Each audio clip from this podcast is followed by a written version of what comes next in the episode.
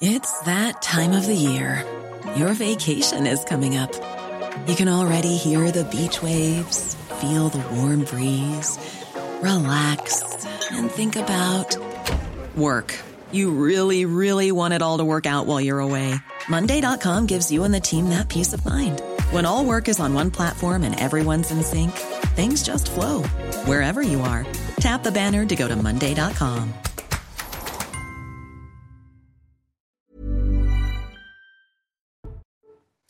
C'est le début de 90 minutes info et je suis ravie de vous retrouver euh, à cette occasion. On va entamer le débat juste après le flash info avec Mathieu Devez aujourd'hui. Bonjour Mathieu. Bonjour Nelly, bonjour à tous. Le gouvernement présente aujourd'hui son plan de sobriété énergétique. 15 mesures phares pour passer l'hiver sans coupure, mais aussi pour préparer les Français aux économies exigées par l'urgence climatique. Parmi elles, couper l'eau chaude dans les bâtiments administratifs, baisser la température dans les lieux publics, limiter l'éclairage public, voire le couper si nécessaire, ou encore encourager le télétravail.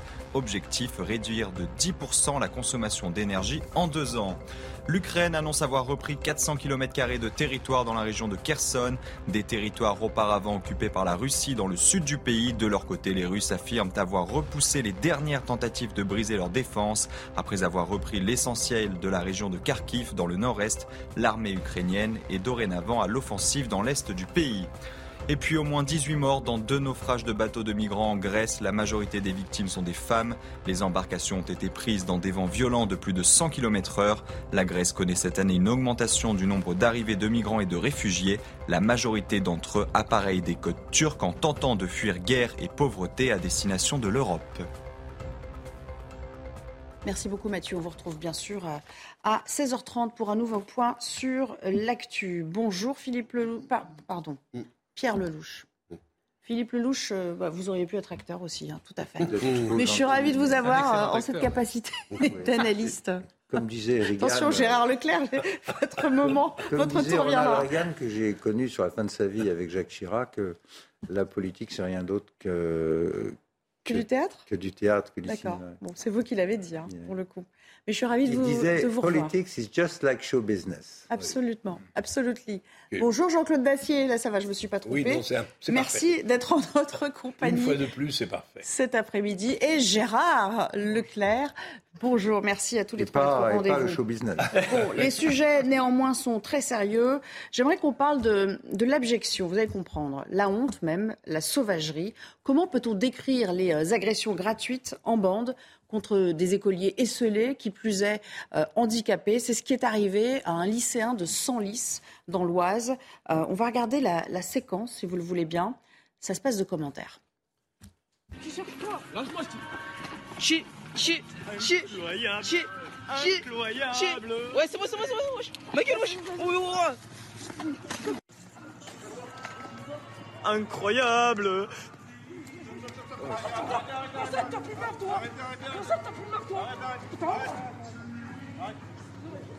Incroyable. Arrête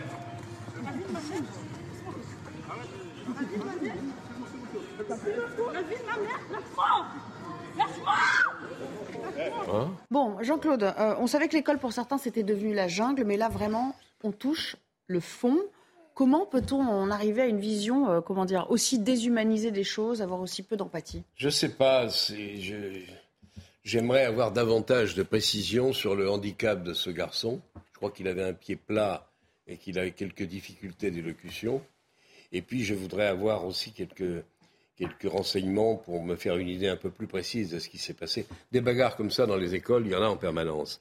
Là, il faudrait admettre qu'il s'agit d'une espèce de règlement de compte entre cinq ou six groupes, personnes, euh, contre un enfant qui serait déjà la victime de ses petits camarades dans, les cours d'école. Euh, évidemment, ce sont des images qui sont terriblement choquantes. Et je ne sais pas, à cet âge-là, quel âge avaient, quel âge avaient les agresseurs? C'est des enfants à peine des adolescents. Enfin là, ils ont, ils ont 15, 16, 17 ans. 12, 13, 14, 15, 16 ans, 17 ans. Bon, c'est choquant. Je crains hélas que ça se produise assez souvent dans les, dans les établissements scolaires. C'est évidemment difficile à accepter, à supporter, d'autant qu'avec les téléphones portables maintenant, on voit tout cela euh, euh, régulièrement. Je ne sais pas quoi répondre à votre interrogation parce que euh, j'espère que l'éducation nationale a la capacité et que là, le directeur de l'établissement aura la capacité d'identifier ces jeunes gens, de les prendre à part et de leur expliquer ce que ça veut dire que se comporter de manière à peu près décente, civile et honnête, et qu'il saura prendre des sanctions qui conviennent. Je l'espère. J'aimerais quand même avoir quelques précisions supplémentaires sur ce qui s'est vraiment passé. Gérard, euh, ce qui est intéressant, c'est quand même, il nous parle de contexte, mais là, ça va au-delà. Enfin, je veux dire, peu importe le contexte, il se trouve que euh, on a vu, euh, on a peut-être subi nous aussi à l'école ce genre de, bataille de chiffonnier, comme on disait ah avant. Là, c'est pas du tout le cas. C'est un homme, un, garçon qui est pris pour cible et sur lequel les autres s'acharnent. Donc, peu importe au fond le contexte. pardon de vous reprendre, Jean-Claude, mais, mais rien ne justifie ça. Je suis, c'est bien, sûr, c'est choquant, rien ne le justifie, mais je suis pas tout à fait d'accord sur l'idée que ce serait totalement nouveau, etc. Les violences, les, bagarres, les enfants martyrisés par d'autres, notamment quand ils sont, entre guillemets, qui un petit peu, qui, ont un handicap, une faiblesse, etc. Tout ça, hélas, n'est pas nouveau.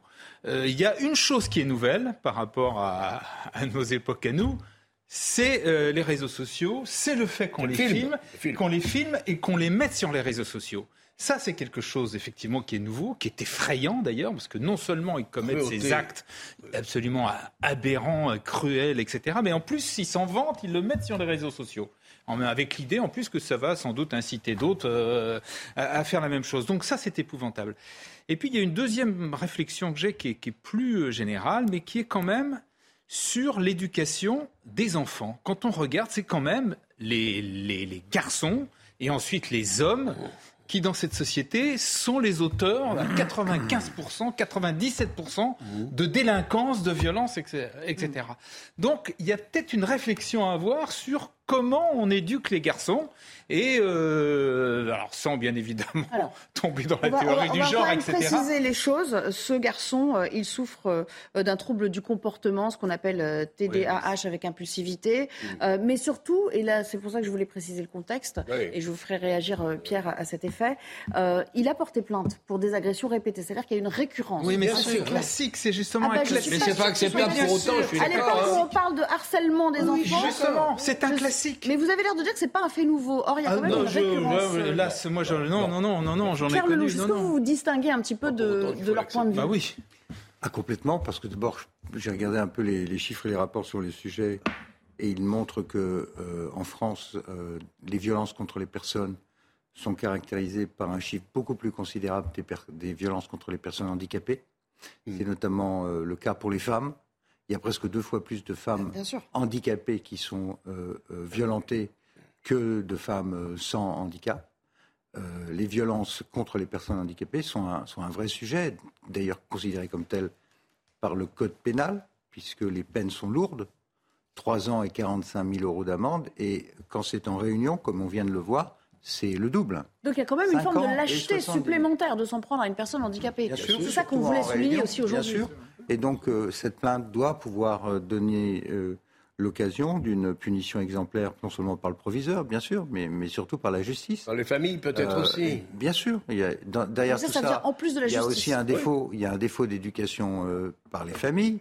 Il y a peut-être un défaut de surveillance à l'intérieur de l'école. Je ne sais pas si c'était à l'intérieur du lycée ou juste à l'extérieur, mais clairement, de notre temps, si j'ose dire. Il y avait quand même euh, des pions, il y avait un minimum de surveillance dans les, dans les cours de récré. Dans la première vidéo, on a quand même la sensation que ça se passe dans la cour d'école. Voilà. Et puis moi, si j'étais encore au Parlement aujourd'hui, je vais vous dire ce que je ferais.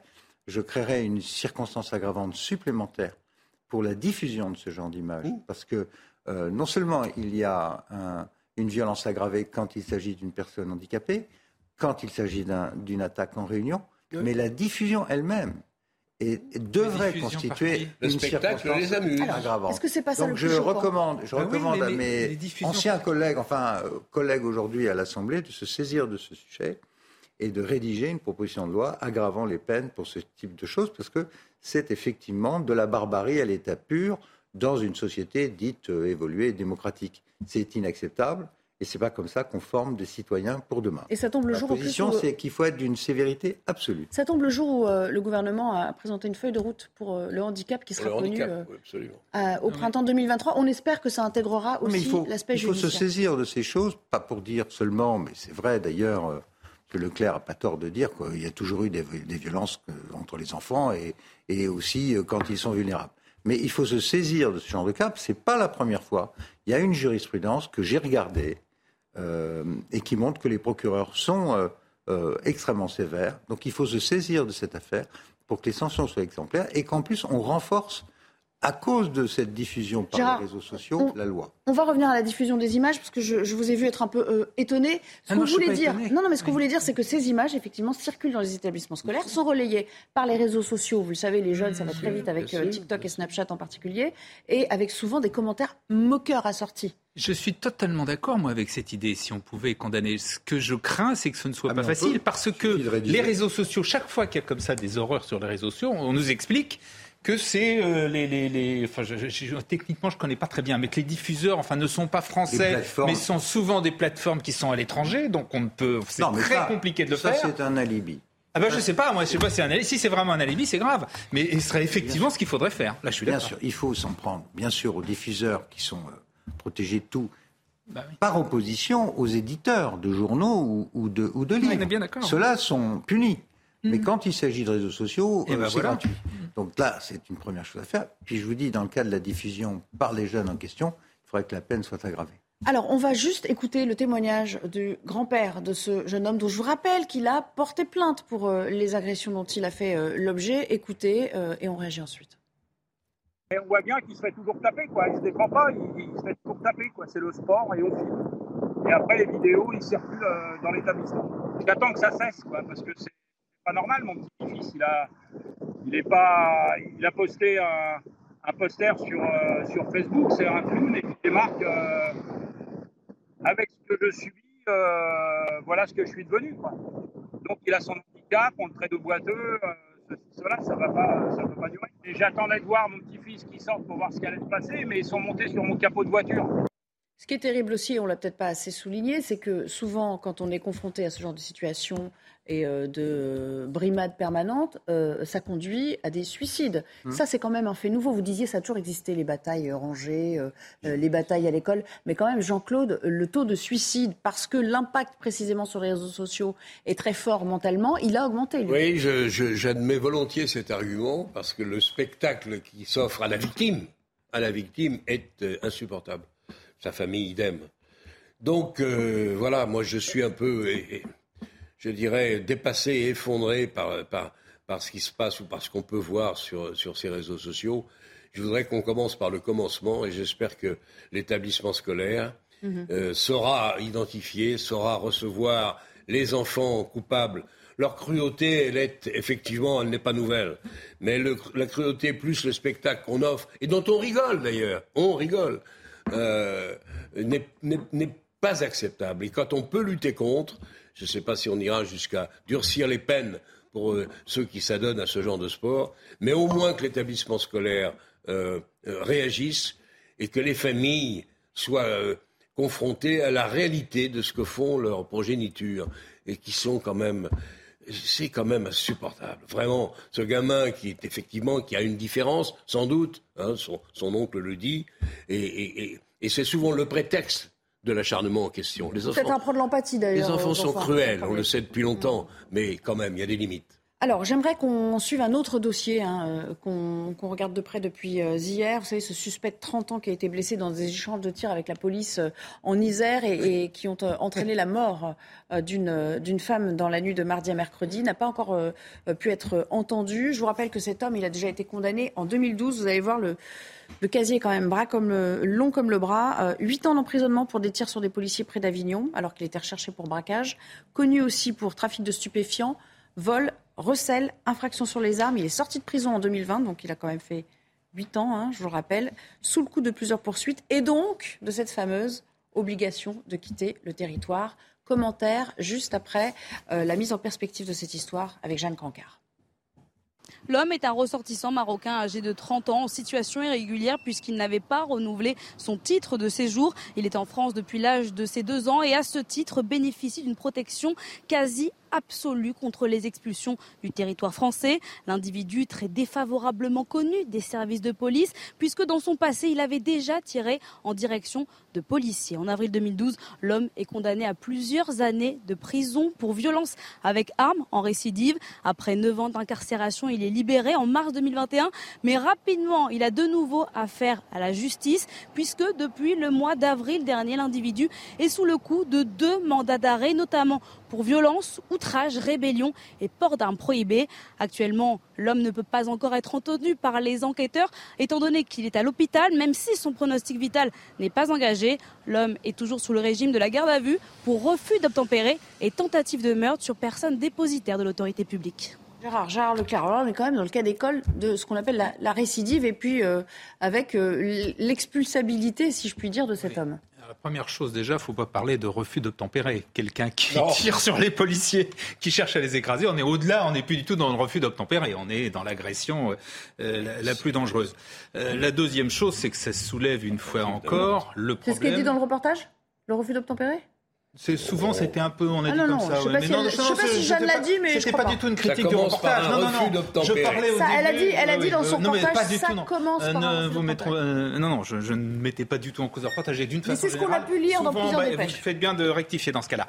Mais c'était pas du tout ce que je voulais dire. C'est souvent, ça a été présenté dans la presse comme refus d'obtempérer, oui. deux points, etc. Ce n'est pas un refus d'obtempérer. La deuxième chose, c'est la question des euh, obligations de quitter les territoires qui ne sont pas appliquées. Voilà, on le sait. Je crois que c'est dans 85 ou 90% des cas, c'est pas appliqué. Et là, il y a un énorme problème. Quand la loi existe, elle doit être appliquée. Quand en plus le cas est aussi euh, clair que celui-ci, hélas, c'est-à-dire quelqu'un qui était récidiviste, qui est extrêmement violent, euh, qui euh, donc depuis un an aurait dû quitter le territoire, ne l'a pas quitté, ça prouve qu'il y a un énorme problème. Alors euh, Darmanin lui-même l'a reconnu. Je crois qu'ils sont en train de préparer euh, une réformer la loi pour que justement ce soit plus facile. Même si il faut pas non plus être être, être hypocrite, c'est assez compliqué. Parce qu'il faut que le pays, toujours pareil, le pays euh, d'origine l'accepte. Euh, c'est ça souvent, bien évidemment, ces pays-là se pressent pas pour le faire, mais on doit pouvoir jouer, notamment avec les visas. C'est ce qu'on a commencé à faire avec le avec le Maroc, qui d'ailleurs l'ont pas très bien pris. Mais en tout cas, il faut réformer cette loi. Il faut que quand une loi existe, c'est aussi aussi simple que ça. Quand une loi existe, elle doit être appliquée. Pierre Lelouch, est-ce que c'est si compliqué que ça, pour reprendre les termes de Gérard, si on décide politiquement et diplomatiquement, enfin par la voie de la diplomatie musclée, de s'en donner les moyens? Bah, Moi, je trouve que cette personne-là, comme beaucoup d'autres hein, qui ont commis, euh, je pense, regardez l'attentat de Nice, le massacre que ça a donné, avec des. C'était un Tunisien sans papier. Il y a tout un tas de gens qui n'ont rien à faire sur le territoire national, en tout cas ceux qui ont été condamnés, euh, passer devant les juges, devraient être immédiatement expulsés. Après, euh, il est clair que certains pays, les pays de, provenance, si j'ose dire, ou d'origine, euh, sont peut-être pas d'accord pour les reprendre. Bah, si c'est le cas, il faut exercer les pressions politiques et diplomatiques maximum. Moi, je suis pour une politique vraiment euh, extrêmement claire. Il faut annoncer la couleur. Toutes les personnes qui passent devant un juge sont condamnées en France sans papier, retournent chez eux. Idem pour les doubles nationaux parce que c'est inacceptable ce qui est en train de se passer. Le ministre de l'Intérieur lui-même a fait, a fait le lien entre immigration et insécurité. Cette chose, c'est pas une, c'est pas un c'est cette réalité est ressentie par l'ensemble de nos concitoyens. Mmh. Mmh. Il, y a, y, a des gens qui, pour des raisons politiques ou affectives, ne veulent pas l'admettre, mais c'est une réalité. Pourquoi? Parce que beaucoup de gens qui arrivent, ben, ne savent rien, euh, n'ont pas d'éducation, vont verser automatiquement dans la délinquance. Il y a dans le monde d'aujourd'hui, je vais faire un peu la pub pour le monde, il y a un papier extrêmement bien fait sur le village d'origine, euh, la petite ville d'origine, à 300 km au nord de Dakar, des gens qui font le deal de crack à Paris. Ce sont des Sénégalais issus du même village, qui se cotisent et qui envoient les gens vendre du crack à Paris, c'est le but, c'est la carrière, c'est d'aller vendre du crack à Paris pour ensuite revenir riche. Donc on connaît ce que vous nous dites, c'est on connaît les filières. Voilà, donc on connaît les filières, on connaît le problème. La question c'est de les renvoyer euh, définitivement et, en mettant la pression sur les gouvernements d'origine, parce qu'on ne peut pas continuer Ah, ah, on peut pas, on peut pas continuer à être le réceptacle d'une violence. C'est quand même une grande faiblesse, je trouve, du président de la République et du gouvernement, par la force des choses, notre politique d'immigration n'existe pas. En non, il n'y en a pas. Vient en France qui veut et qui le peut. Bah, ça fait Donc c'est pas, c'est pas acceptable, ça peut pas continuer comme ça. Là, vous avez une récidive d'un gars qui tire sur les policiers. Une fois, il prend 10 ans de prison, il en fait 8, et la deuxième fois, il recommence. Donc, ou il va en prison, ou il repart au Maroc avec la certitude qu'au Maroc, il sera, en, il sera encabané, il sera mis en tôle. Sinon, il, trouverait le moyen de revenir. Donc, c'est des personnages qu'il faut mettre hors d'état de nuire. Mais la politique d'immigration dans ce pays n'existe pas. Et je dois avouer que moi, je ne comprends pas que le président de la République ne soit pas sensible à, quelque chose qui est qui, sont aux yeux de tous les Français, enfin de, tout le monde, qu'ils nous disent ce qu'il en pense et ce qu'il compte faire pour le reste de son quinquennat. Justement, sur cette idée euh, qu'il faut euh, euh, purger ou pas la peine en France, vous disiez, une fois qu'ils sont condamnés, ben, il faut les renvoyer chez eux. En gros, ne pas leur faire purger la peine sur notre sol et les expulser directement, ou les faire purger leur peine et après, quid de l'expulsion? On vous a posé la question.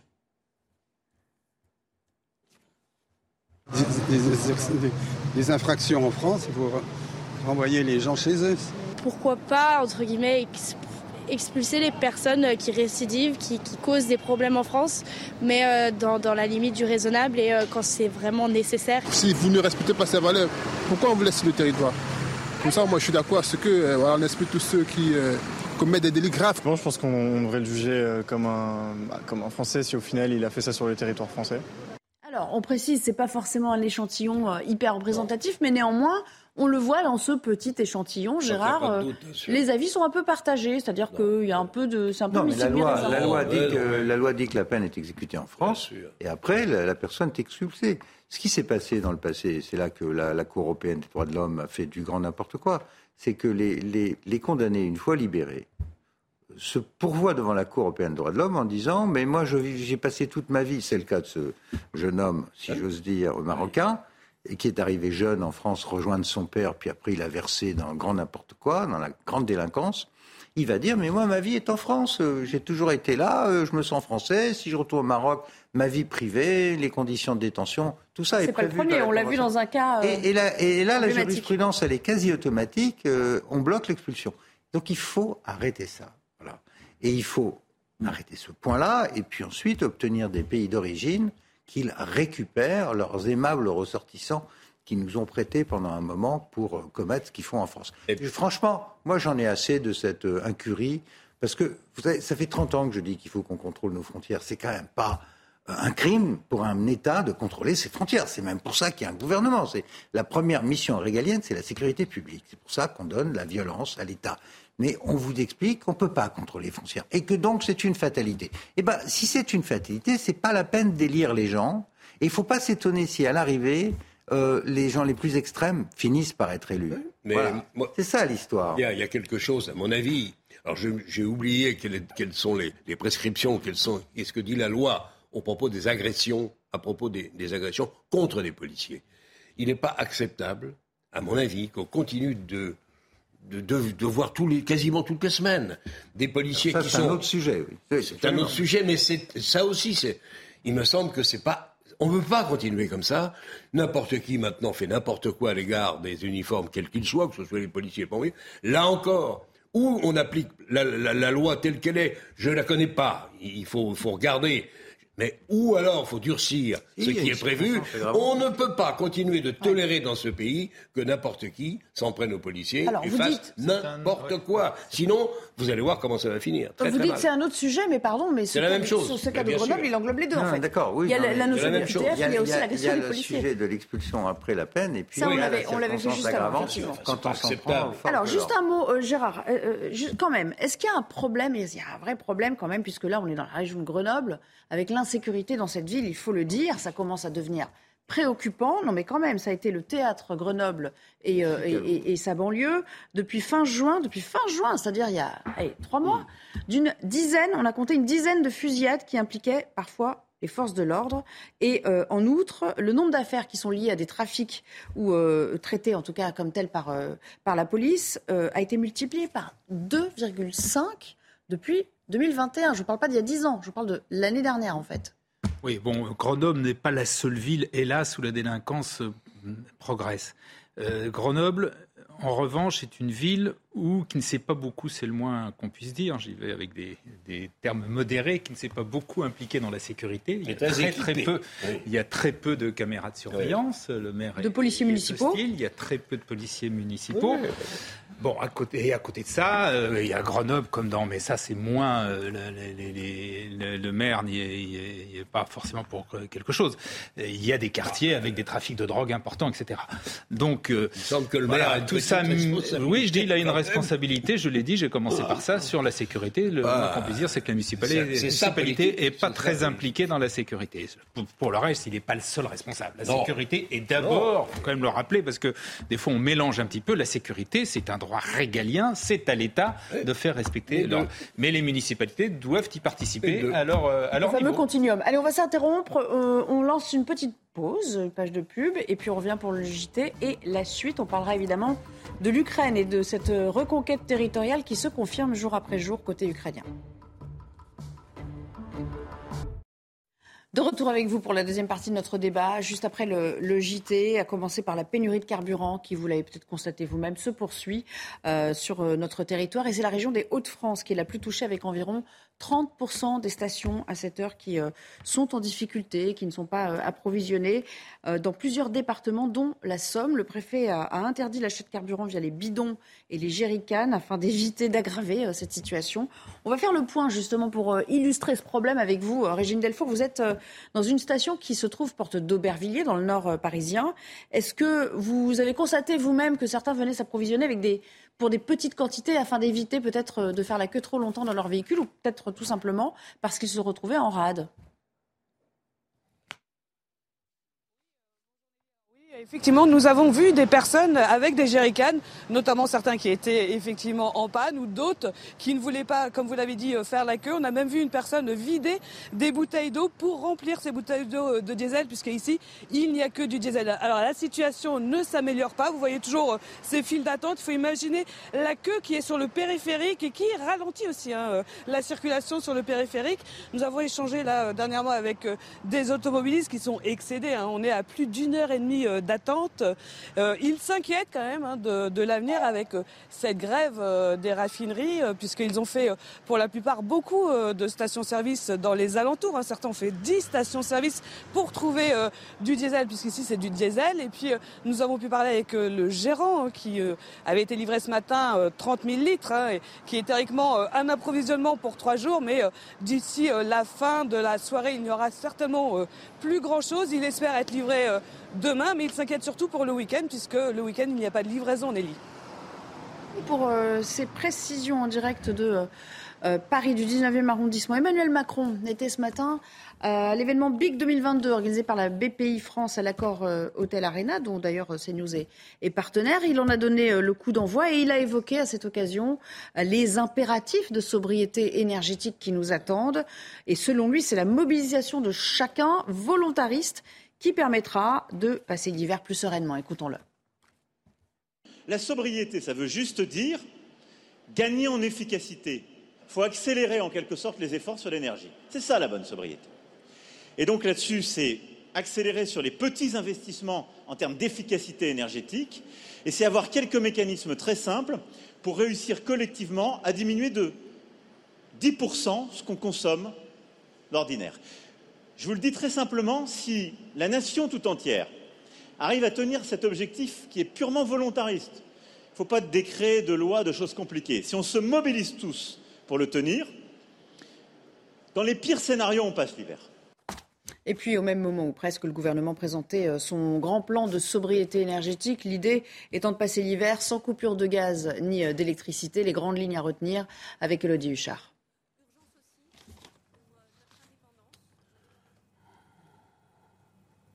Oui, effectivement, ça fait maintenant un peu plus de deux heures que le gouvernement présente son plan de sobriété énergétique. Il y a une dizaine de ministres qui sont là et qui, domaine par domaine, présentent les mesures. Alors, il y a quatre axes majeurs.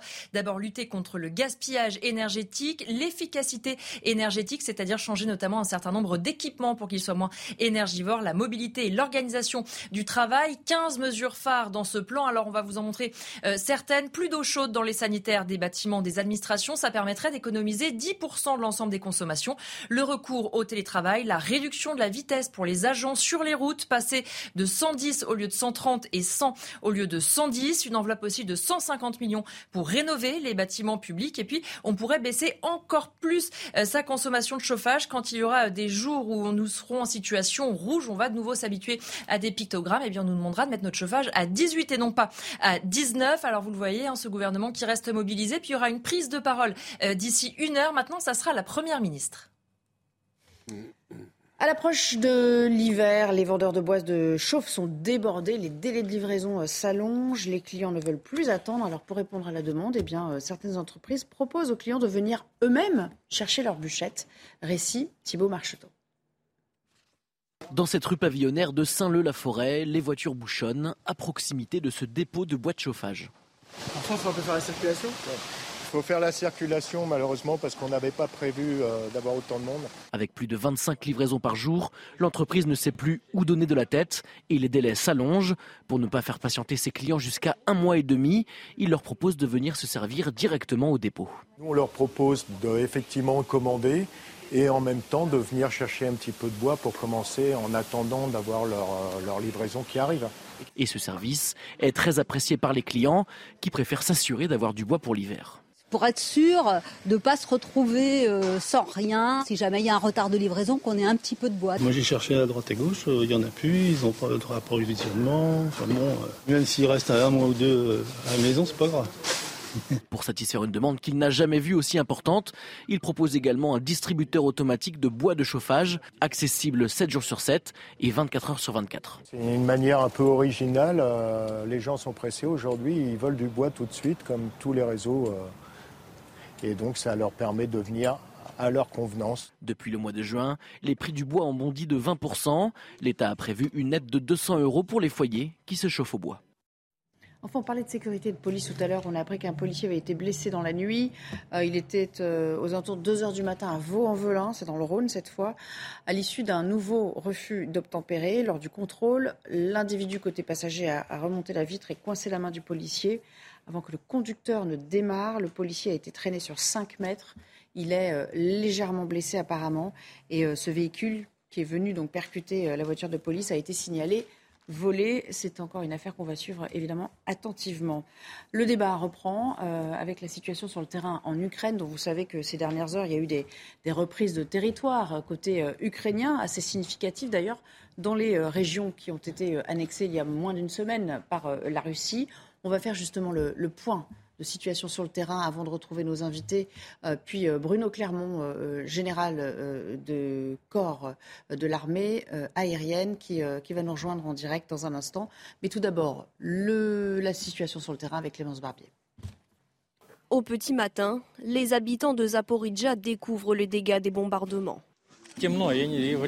Vers 5 heures du matin, nous nous sommes réveillés à cause d'une forte explosion. J'ai compris qu'elle avait dû se produire dans notre cour. Les fenêtres avaient été soufflées. Je me suis couvert d'une couverture juste à temps. Je ne comprenais pas ce qui se passait. C'était comme si j'étais au milieu d'un brouillard. Selon le gouverneur, sept frappes russes ont visé cet immeuble résidentiel désormais éventré. Zaporizhia, situé au sud-est du pays, est en proie à des bombardements quotidiens, comme à la centrale nucléaire du même nom, à une soixantaine de kilomètres. La région, partiellement sous contrôle ukrainien, fait partie des quatre territoires annexés par Moscou. Mais l'armée de Vladimir Poutine subit des revers sur le terrain. Nous n'avons aucun doute sur la victoire de cette guerre et sur notre capacité à protéger l'indépendance de l'Ukraine. Les victoires quotidiennes sur le front et les dizaines de villes et villages ukrainiens libérés le prouvent.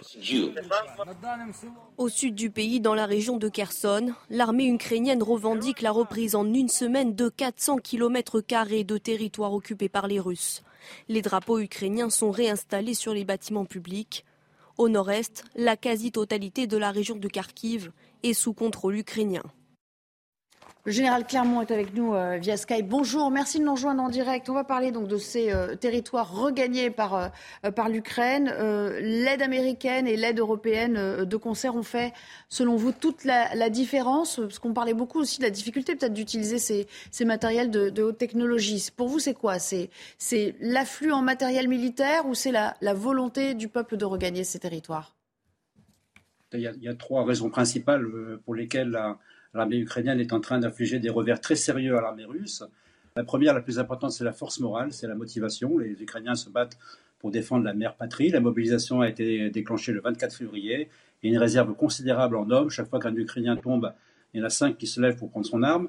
Donc ça, c'est la force principale. La deuxième, c'est qu'effectivement, l'équipement occidental qu'ils reçoivent est de très grande qualité et commence à arriver en grande quantité est, bien supérieur en tout cas à l'équipement des Russes, dont on voit toute la limite et tout le retard technologique. Et puis le troisième élément qui est important, c'est la tactique, la tactique militaire. Ils combattent à l'occidental avec un commandement décentralisé et avec un renseignement euh, américain qui leur permet de, de, rentabiliser toutes les, toutes les frappes ou toutes les opérations qu'ils effectuent. Ils savent précisément où se trouve la totalité du corps de bataille russe à tous les moments. Euh, Vladimir Poutine, lui, en tout cas le Kremlin euh, autour de lui, assure que la situation va se stabiliser dans ces régions. Sous-entendu, nous allons les regagner pas à pas. Est-ce que c'est réaliste Et, au-delà, est-ce qu'il y a un risque de fuite en avant face à, ces revers qu'il accumule? Sur la capacité de l'armée russe à, à, repousser la contre-offensive ukrainienne, euh, je pense qu'il est très difficile de faire des prédictions.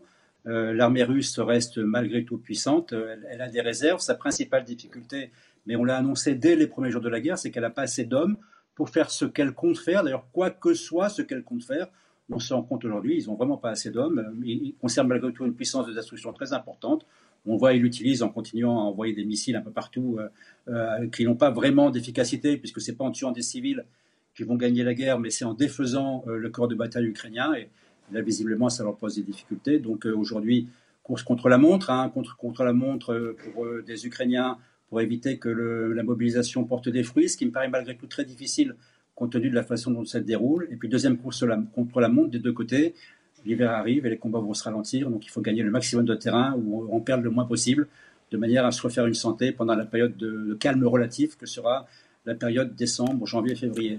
Une dernière question, euh, mon général. Euh, cette armée euh, russe, dont on nous a souvent dit, voilà, Vladimir Poutine l'a modernisée, il l'a réformée en profondeur lorsqu'il est arrivé au pouvoir parce qu'elle était obsolète. Est-ce que finalement elle est adaptée à ce, type de situation? Est-ce que le matériel qu'on a envoyé pour tenter de conquérir ces territoires était adéquat ou est-ce que c'est juste le, moral et peut-être la formation des, troupes russes qui n'est pas, qui adaptée aujourd'hui?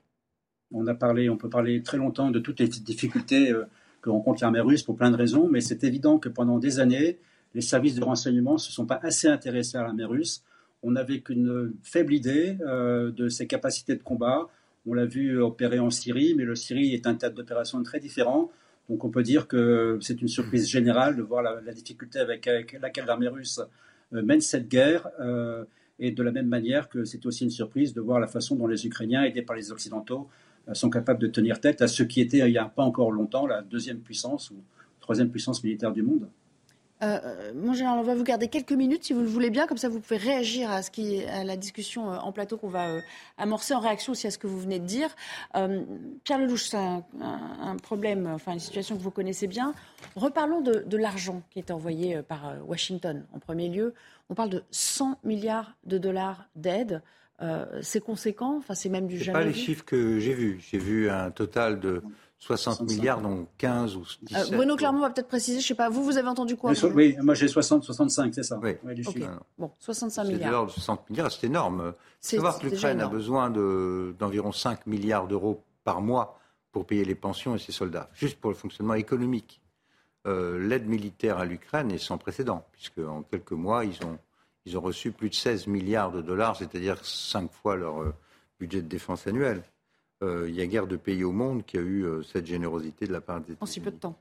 en plus, vous avez une gestion maintenant commune de la guerre, puisque l'opération, le contre-offensive, de l'aveu même de Zelensky, n'aurait jamais pu se faire sans les Américains, qu'il a remercié. Et les plus hauts fonctionnaires du Pentagone ont dit que cette opération avait été préparée dans des jeux de guerre avec l'état-major ukrainien. Donc c'est une, c'est, ce que je dis depuis le début. C'est d'ailleurs tout le danger de cette situation. C'est bien que on ne peut rien dire, euh, qu'il faut être dans le politiquement correct permanent, mais la vérité. Euh, et, je suis d'accord avec tout ce qu'a dit le général Clermont sur les, les, insuffisances de l'armée russe. Tout ça est parfaitement juste. Euh, la vérité, c'est que, et je pèse mes mots, nous sommes dans une guerre non déclarée entre les États-Unis et la Russie, mhm. États-Unis et l'OTAN, non déclarée par procuration. Ça veut dire que les Ukrainiens tiennent les armes, mais que tout le reste, euh, l'argent, les armes, beaucoup de conseils, les renseignements, euh, en temps réel, le renseignement en temps réel vient des États-Unis. Donc, du point de vue de Moscou, on est dans une situation où ce n'est plus la guerre contre l'Ukraine, laquelle d'ailleurs, et c'est là, le général disait, il n'y avait pas assez de monde. Mais il n'y avait pas assez de monde parce que Poutine pensait que l'Ukraine allait changer de camp. rapidement. Il y avait 200 000 hommes, ça suffit pas pour prendre un, pays qui est plus grand que la France, parce que l'Ukraine, c'est bien plus grand que la France. Et, avec 200 000 hommes, vous ne tenez pas l'Ukraine. Donc l'idée, c'était que le gouvernement change, que l'Ukraine s'allie à la Russie. Tout ça a raté magnifiquement. Et aujourd'hui, avec les mêmes 200 000 hommes, moins les pertes, ils sont supposés stopper une offensive massive avec des armes super modernes qu'ils n'ont pas et qui interdisent même à leurs avions. D'ailleurs, on a très peu de chiffres sur les pertes donc, réelles. Ça veut hein. dire qu'on est maintenant dans une phase. Euh, soit les Ukrainiens, et c'est leur intention, accélèrent le tempo de l'offensive. C'est pas sûr que ce soit la même idée à Washington. Commence à y avoir des tensions et euh, le New York Times, un certain nombre de gens disent commence à y avoir un peu de friture parce que les Américains aimeraient bien savoir où ça va. Zelensky a besoin d'un maximum de reprises de terrain avant les neiges, parce qu'après, ça s'arrête. Euh, donc, si l'offensive continue à fond, ils peuvent encore gagner énormément de terrain. S'ils gagnent beaucoup, beaucoup de terrain, alors il faut craindre que euh, du côté russe, il y ait une réaction très forte. Donc, dans l'intérêt de tout le monde, pardon de le dire, euh, il faudrait souhaiter qu'on se mette à parler de désescalade et de cesser le feu dans pas trop longtemps. Parce que si ça continue comme ça, euh, l'escalade va continuer des deux côtés, des deux côtés. Et on n'en connaît pas la fin. et on risque des très très mauvaises surprises. J'entends votre analyse. Gérard, pour euh, compléter le euh, propos. Préciser quelques petites choses. On parle d'un affrontement entre les États-Unis et la Russie. Jusqu'à preuve du contraire, c'est la Russie qui a attaqué l'Ukraine, qui a agressé d'une façon en violant toutes les lois internationales, avec l'idée de dénazifier, de chasser les nazis d'Ukraine. Donc c'est pas les États-Unis qui ont déclaré la guerre, c'est la Russie. Mais il n'a pas dit ça. Deuxièmement, il, a, pas dit ça. Bien le, non mais attendez, on n'est pas là pour caricaturer. Deuxième chose, deuxième chose, deuxième chose. la jeunesse des choses là. C'est vrai que les Ukrainiens, c'est vrai que les Ukrainiens sont aidés et heureusement sont aidés par les Américains hein. et par les Européens, mais d'abord par les Américains. Mais ce sont quand même eux, ce sont les Ukrainiens qui se battent et d'une façon formidable. Vrai. Bah oui, bah il faut quand même le rappeler. Troisième chose, euh, ce, que, ce, qui, ce, ce, ce, retournement de situation, enfin en tout cas cette étape très importante, ça témoigne surtout, d'un côté certes de la vaillance des Ukrainiens, mais surtout de la désorganisation complète, de la démotivation complète, démotivation des soldats russes qui souvent euh, abandonnent, se carapatent en laissant le matériel, en laissant même parfois leurs blessés. Et donc, ce qui est assez, qui illustre bien l'état actuel de la Russie. Voilà, et la, la, mobilisation se passe très mal. Vous avez des, milliers de gens qui fuient la Russie pour ne pas être, euh, être mobilisés. C'est ça la réalité. C'est quand même la surprise. Bah la grande surprise, c'est celle-là, c'est qu'on ne pensait pas, nous, dans notre petit milieu, nous ne pensions pas que l'armée russe en était là et qu'elle allait. C'est vrai que l'aide américaine est gigantesque, considérable, et même l'aide européenne s'y ajoute. Mais néanmoins, en tout cas moi, je ne pensais pas que cette armée russe qui faisait peur à tout le monde depuis des, décennies, je ne pensais pas que cette armée russe soit à ce point euh, désorganisée, démotivée, et qu'elle ne dispose pas du matériel capable de rivaliser avec les, armes modernes euh, américaines. Et ça, c'est la grosse surprise. Maintenant, on n'est plus à une surprise près. Pour le moment, le Kremlin a l'air de garder son calme et de dire euh, ben, euh, d'accord, oui, on, est un peu bousculé sur la ligne de front, mais on va voir ce qui va se passer dans les semaines qui viennent. Ne nous inquiétons pas trop. Je suis surpris de cette réaction de, de, de, de Poutine lui-même, qui a l'air de dire, écoutez, non, euh, on a annexé ces territoires, ils sont à nous et on, va où les reconquérir Où? Donc il, il, se passe quelque chose, peut-être est-ce l'hiver.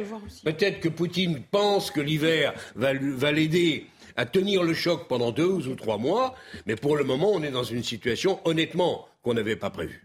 Pierre Lelouch, avant de retrouver euh, euh, Général Clermont. Euh, on ne peut rien prévoir. Quand une guerre commence, on ne sait pas. C'est ce que Clausewitz appelait le brouillard de la guerre. On est un peu à contre-temps quand même. On ne sait jamais comment ça évolue. On sait que les Russes se, tiendraient mieux que cela quand même. Non, le, fond du sujet, c'est le facteur temps. À qui profite-t-il? Poutine pense qu'il a, il a besoin de temps pour reconstituer ses forces. Et il pense que le temps va inévitablement mm. produire des résultats, notamment en Europe, à cause de la pression énergétique et économique. Et ça, il, faudra, il faut qu'on en reparle, parce que la décision qui a été prise hier par l'OPEC de, de, de, réduire la production de pétrole, de faire repartir les prix, alors, que les Américains et les Européens ont dit qu'ils allaient mettre un, plafonnement du prix du pétrole, ce qui était une idée totalement baroque euh, qui vient de tomber à l'eau. Donc il y aura une dépression énorme sur les Européens et sur la situation économique, avec des risques de délocalisation d'industrie. Poutine pense que le temps joue en sa faveur, il attend de reconstituer ses forces. Zelensky le sait, donc lui pousse au maximum le plus tôt possible. Voilà, voilà où nous en sommes. Merci. On va, parce qu'il n'a pas l'occasion de vous interrompre, donc moi je vous interromps. Non, Ça place Bruno Clermont, qui est à distance. En fait, j'ai deux questions pour vous. Et pour aller un petit peu dans le sens de ce que disait Pierre Lelouch, est-ce que vous êtes d'accord pour dire stratégiquement, Poutine, il a tout intérêt à ce que ça s'enlise, à ce que ça dure le temps pour affaiblir effectivement les Européens sur le plan énergétique, voire les mettre à genoux? De son point de vue Et deuxièmement, est-ce que vous êtes d'accord aussi pour dire que les Américains ont intérêt à ce que ça se calme, que les ardeurs des Ukrainiens pour reprendre les territoires ralentissent un petit peu, sinon on pourrait arriver à une situation qui nous échapperait? Alors, sur la première question, étonnamment, avec l'inversion du rapport de force, le temps joue en faveur de Poutine. De toute façon, il est parti pour un conflit long, il aime les conflits longs. Euh, la, Russie a encore de la puissance. Je, citerai ce qu'a dit euh, Jack Sullivan, le conseiller euh, à la sécurité de Joe Biden. Il a dit il est beaucoup trop d'eau pour dire un effondrement de l'armée russe. On n'en est pas encore là. Elles sont en grande difficulté, mais on n'est pas encore à l'effondrement. Euh, sur la deuxième question, dont je, ne me souviens plus de, l'intitulé. Sur les États-Unis qui pourraient euh, vouloir freiner un peu les ardeurs des Ukrainiens. Oui, oui. Écoutez, moi je suis persuadé, mais je l'ai dit euh, pratiquement le premier jour de la guerre, que les États-Unis ont le potentiomètre de la guerre. Donc ils ne veulent pas d'une troisième guerre mondiale. Les Russes ne veulent pas non plus une troisième guerre mondiale. Ça n'arrangerait personne une troisième guerre mondiale. Euh, donc euh, ils ont le potentiel de la guerre. C'est eux qui euh, donnent les renseignements au président Zelensky. Ils ont des contacts très étroits avec l'état-major ukrainien. voilà, c'était les responsabilités, c'est à eux de les prendre s'ils veulent pas que ça dégénère. Sur le potentiomètre. Merci beaucoup, Général Clermont. vous restez avec nous jusqu'à la fin de la discussion et puis merci, merci pour votre intervention. C'est très important hier à Washington sur le potentiomètre. Les Américains se sont rendus compte que l'assassinat de Naboulina, vous savez, la fille de ce nationaliste très dur, ami de Poutine, a été fait par les Ukrainiens, qui l'ont admis. Et les Américains ont dit, nous, on n'était pas au courant. C'est une décision qu'ils ont prise sans nous. Donc, le début de friction qui est très intéressant. Le potentiomètre, effectivement, est entre les mains des Américains, à condition qu'il ne leur échappe pas. Merci, on va s'interrompre à nouveau et on parlera de notre euh, ben voilà, la sobriété énergétique. C'est un thème euh, connexe, bien sûr, de ce qui se passe euh, en Ukraine, à nos portes européennes. A tout de suite pour la troisième partie de 90 minutes info. Bah Une nouvelle partie de 90 minutes info, toujours avec Pierre Lelouch, Gérard Leclerc et euh, Jean-Claude ah. Dacier. On va retrouver euh, euh, nos débatteurs juste après le Flash Info avec Mathieu Devez à nouveau. Le prix Nobel de littérature décerné à la française Annie Ernaux, la romancière de 82 ans, est une figure majeure de la littérature française dont les romans largement autobiographiques font œuvre de sociologie. Parmi eux, Les Armoires vides, L'événement, Les années ou encore Mémoire de fille. Annie Ernaux devient la 17e femme à décrocher le Nobel de littérature et le 16e lauréat français depuis la fondation des récompenses en 1901. Fin des investigations dans l'enquête sur l'assassinat de Samuel Paty. Le 16 octobre 2020, le professeur d'histoire-géographie avait été poignardé puis décapité par les réfugiés russes d'origine tchétchène. L'attentat avait eu lieu près de son collège à Conflans-Sainte-Honorine, c'est dans les Yvelines. 14 personnes, dont plusieurs collégiens, sont mises en examen dans ce dossier. Au moins 37 morts, dont 23 enfants, dans l'attaque d'une crèche en Thaïlande. C'est l'un des pires massacres que le royaume ait connu. Le principal suspect est un ancien policier. Il était armé d'un fusil et d'un couteau au moment de l'attaque. Il a ensuite pris la fuite en voiture avant de tuer sa femme et leur garçon. Le Premier ministre du pays a ordonné l'ouverture d'une enquête. Voilà, on va parler de euh, la facture énergétique qu'il faut absolument faire baisser cet hiver. Et euh, le gouvernement, dans ce sens, a, proposé euh, plusieurs mesures aujourd'hui dans ce qu'il appelle son plan de sobriété énergétique que nous détaille Maxime Lavandier avec Inès Alicane. Parmi les mesures phares du plan de sobriété énergétique, pour les particuliers, la valorisation du covoiturage est encouragée. Un bonus de 100 euros sera proposé à chaque nouvel inscrit à une plateforme de covoiturage à partir du 1er janvier 2023. La baisse du chauffage et de l'éclairage dans le milieu sportif est demandée, 2 degrés dans les gymnases et 1 degré dans les piscines municipales. Du côté de l'administration, en coupant l'eau chaude dans les sanitaires des bâtiments des administrations, le télétravail est fortement encouragé, tout comme la réduction de la vitesse maximale pour les agents qui conduisent leurs véhicules de service, pour sortir de la dépendance aux énergies fossiles et réduire la consommation énergétique. Enfin, du côté des entreprises, la lutte contre le gaspillage, notamment l'éclairage, l'automatisation du chauffage ou encore l'optimisation de l'organisation du travail pourront être mises en place au sein des sociétés. Autant de mesures pour éviter des coupures d'électricité ou de gaz l'hiver prochain. Jean-Claude Dacier, tout cela doit nous permettre, en gros, euh, d'économiser 10% de notre consommation euh, habituelle hein, de l'énergie. Pour les deux prochaines années. Et si ça n'est pas suffisant, on envisage, l'exécutif ne, s'interdit pas d'aller au-delà. Hein. Enfin, politiquement, une coupure, ça ferait mauvais genre, que ce soit du gaz ou de l'électricité, sachant que le problème, c'est surtout le gaz. Néanmoins, une découpure cet hiver, ça ferait mauvais genre. Et je pense que politiquement, on va tout faire, le gouvernement va tout faire pour l'éviter. J'espère que le beau temps qui est revenu aujourd'hui et qui s'annonce pour les jours qui viennent va se maintenir et que le réchauffement climatique, au moins, servira à quelque chose, à savoir qu'on aura une température qui permettra euh, à l'hiver prochain de passer sans trop de, difficultés. Simplement, il faudrait aussi qu'il y ait une certaine cohérence, parce qu'on appelle au covoiturage, c'est très bien, mais en même temps, on continue de faire des ristournes à la pompe. Expliquez-moi où est la cohérence de tout ça. Mais enfin, lutte pour essayer de préserver l'état de l'opinion et puis euh, les économies d'énergie nécessaires. Simplement, il faut que toute l'Europe marche d'un seul, pas. Il faut que, les choses se fassent ensemble, parce que c'est pas, pas tout seul qu'on va, lutter contre le CO2 et qu'on va décarboner notre économie si euh, toute l'Europe minimum il y a d'ailleurs une réunion à Prague qui est intéressante. Bien sûr qu'il faudrait que ce soit au-delà de l'Europe. Sinon, vous allez, si les Chinois ne suivent pas, si les Russes ne suivent pas et, continuent de faire, d'utiliser du pétrole comme dans les années 80, euh, tout ce qu'on fait ne servira pas à grand chose. Il va falloir expliquer aux Chinois, aux Indiens, aux Africains, aux Sud-Américains que le pétrole qui, a, qui nous a apporté le bien-être qui est le nôtre, maintenant, il faut le, il faut l'oublier. J'y crois pas une seconde et je pense qu'il faut au minimum, en tout cas, pour ce qui est de notre bien-être euh, en Europe, euh, il faut que toute l'Europe marche d'un pas à peu près coordonné et qu'on fasse les choses ensemble. Sinon, tout ce qu'on fait ne servira à rien. Ce sont de vraies mesures applicables, à votre sens, sachant que euh, le gouvernement le dit pour l'instant, attention, il s'agit de sobriété choisie. Faites très attention à l'emploi des mots. En termes de communication, il veut justement éviter d'aller vers ces fameuses coupures. Quand j'ai parlé de coupures ici même au mois de juin, on m'a dit, oh là là, c'est très Jamais. Bon, là, on est dans la com, euh, une com très classique. Hein, euh, L'histoire du, du col roulé euh, rappelle le pull de Jimmy Carter il y a 30 ans ou 40 ans. à chaque fois qu'il y a une crise énergétique, on ressort les mêmes anti-gaspi. Chasse au gaspi. bon, le, le, sujet, cette fois, est d'une énorme gravité. Parce qu'il n'y a plus de gaz russe, et l'explosion des pipes vient de dire qu'il n'y aura pas de gaz russe pour un, certain temps, y compris même si un jour on arrive à recréer une situation de paix avec la Russie, il n'y a plus de gaz russe. Euh, les Saoudiens et les Russes, ensemble, hier, nous ont dit, ben, pétrole, il y en aura moins. Euh, il va falloir le payer. Il va y avoir des contraintes. Alors, c'est bien de faire. Attendez, je ne dis pas que c'est que c'est mal de dire aux Français essayez de faire un peu mieux en termes de, de faites attention, un peu de sobriété. Mais le problème est devant nous beaucoup à cause de nos propres bêtises. Les Allemands nous ont shooté au gaz russe pas cher, toute l'économie européenne, et les Français ont fusillé la machine qui marchait, c'est-à-dire notre programme nucléaire. Faute d'entretien. On en a fermé ensuite parce qu'il fallait faire plaisir aux écolos. Résultat des courses, on a la moitié du programme nucléaire en rade dans le pire moment. Donc l'année prochaine, là je m'inquiète pas trop pour cet hiver parce que les stocks sont pleins. Mais euh, l'année prochaine, quand il n'y aura pas de gaz à mettre dans les réserves, ça va être très compliqué l'hiver suivant. Euh, ça, c'est le conflit dur. On va acheter du gaz liquide américain, mon cher Pierre. comment ça va se terminer. Mais, c'est déjà le cas. bien sûr qu'on achète le gaz américain, très cher en plus.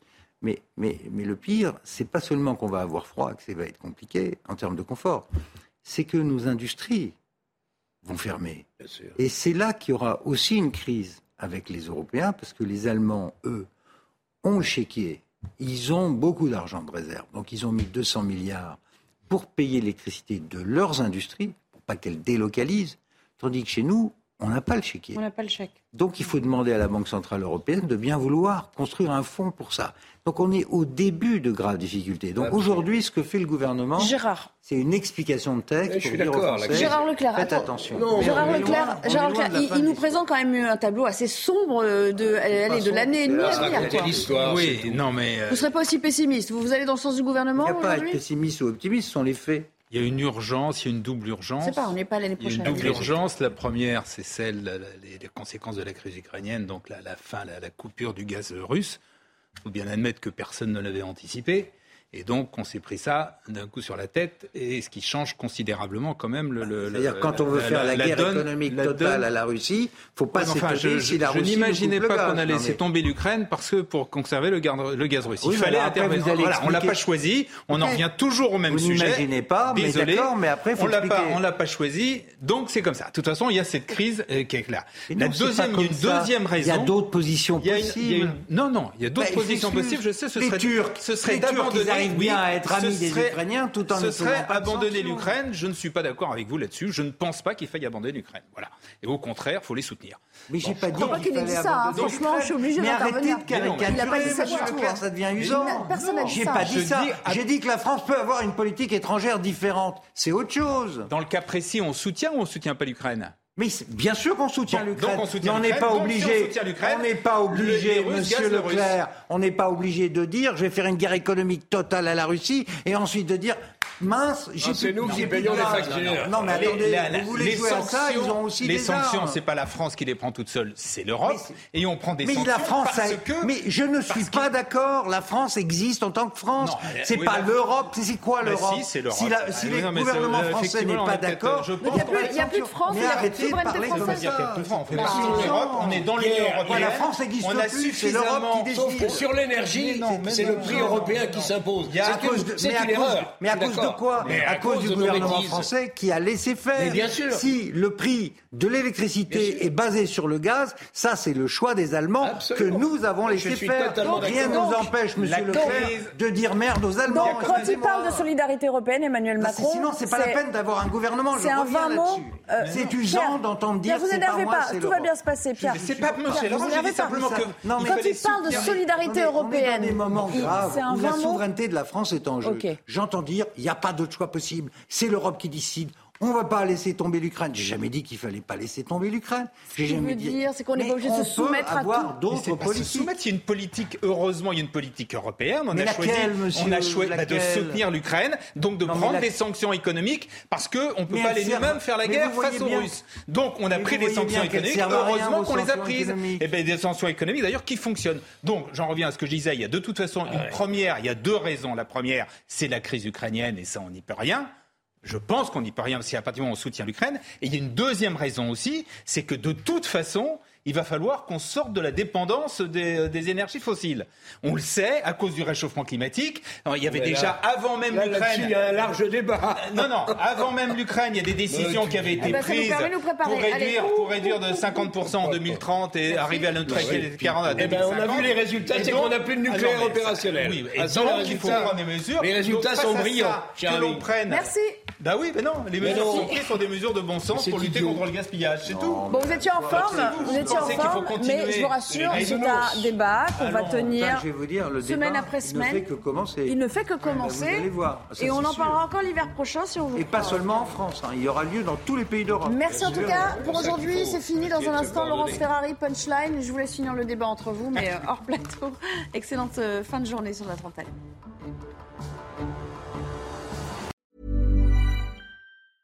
Even when we're on a budget, we still deserve nice things. Quince is a place to scoop up stunning high-end goods for 50 to 80% less than similar brands. They have buttery soft cashmere sweaters starting at $50, luxurious Italian leather bags, and so much more. Plus, Quince only works with factories that use safe, ethical, and responsible manufacturing. Get the high-end goods you'll love without the high price tag with Quince. Go to quince.com/style for free shipping and 365-day returns.